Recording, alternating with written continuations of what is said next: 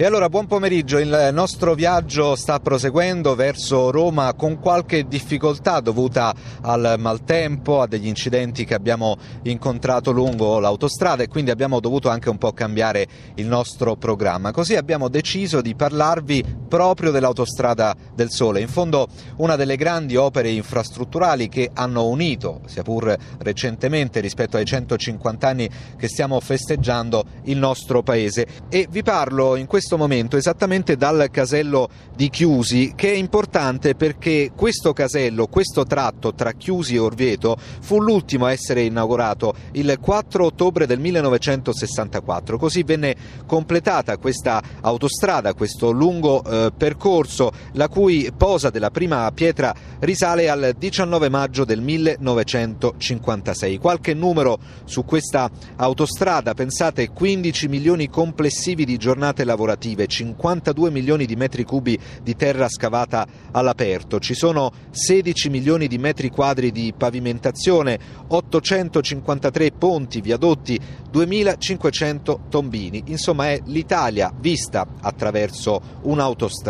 Questa autostrada che, non abbiamo detto, è lunga 761,3 km. E allora il nostro programma, dicevamo, è leggermente cambiato e abbiamo deciso di proporvi un'intervista che abbiamo registrato questa mattina all'inizio del nostro percorso finale a Roncole Verdi, che è sì il paese natale di Giuseppe Verdi, ma è anche il paese in cui ha passato gran parte della sua vita Giovannino Guareschi, giornalista, scrittore, grande cronista e inventore di due personaggi che tutti abbiamo potuto conoscere attraverso il cinema e poi la televisione, Don Camillo e Peppone. Allora abbiamo voluto chiedere al figlio di Guareschi, Alberto, un augurio particolare proprio in ricordo di questi due personaggi cari alla memoria di tutti gli italiani. Ed ecco allora Alberto Guareschi. Ma c'è una scena bellissima di Peppone, comunista, che sta arringando le reclute che stanno andando verso l'esercito e le direttive del partito erano quello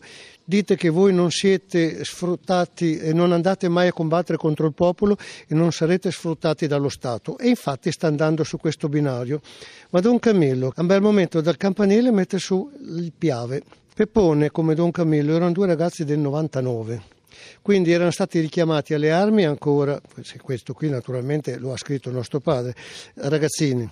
Peppone ha combattuto sulle pietraie del Carso e a un bel momento scompare il, Peppone comunista e compare l'uomo e dice delle cose splendide che funzionano ancora adesso. Qual è il suo auspicio per questa giornata? Ma eh, mi auguro che sia veramente nato il senso civico, il senso dell'italianità negli italiani, perché l'aveva detto no, D'Azeglio, l'Italia è fatta, facciamo gli italiani, ha detto 150 anni fa non siamo ancora riusciti a crearlo questo senso civico, però speriamo nei prossimi 150 anni. E allora riprendiamo la linea dall'autostrada del Sole, siamo diretti a Mentana, vicino Roma, per ricordare una delle battaglie più importanti che poi hanno portato alla completa unificazione del nostro paese. Una battaglia combattuta il 3 novembre del 1867 tra le truppe pontificie, le truppe franco-pontificie e i volontari di Giuseppe Garibaldi. Vi faremo sapere naturalmente anche come andrà a finire questa battaglia. Permettetemi di ringraziare ancora una volta chi mi sta accompagnando in questo viaggio, Giampiero Cacciato per la parte tecnica e Damiano Pennacchiotti per l'organizzazione. Allora grazie, noi ci risentiamo tra un po' su Radio 1, a voi la linea.